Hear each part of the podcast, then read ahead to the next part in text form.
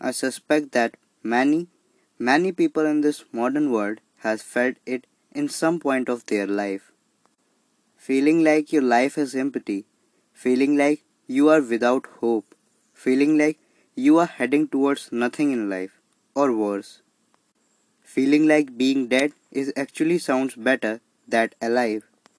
And it is a sad condition considering the fact that we have got so many resources to go and help ourselves. If only we understand ourselves better. If you are experiencing this condition right now, my deepest sympathy goes to you. You have to know that you are not alone.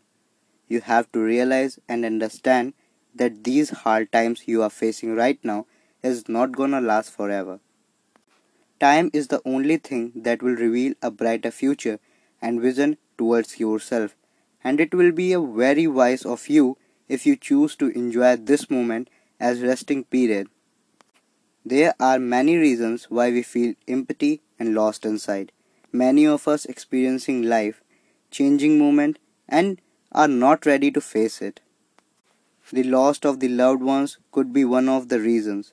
You could also manifesting inner emptiness and feeling lost inside by many different facets. I hate my job, have no passion for it. Whatsoever, I'm not getting enough human contact and none of satisfying relationship. My partner doesn't love me anymore. I feel so alone and lonely. And so many more. Could you see the white theme? But one core red line in these problems, the main reason for all these problems is a lack of love. That's the worst disease in the world today. Not tuberculosis or leprosy. It is the poverty born of a lack of love.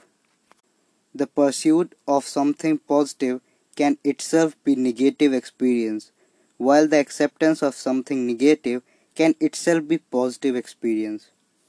Peace out.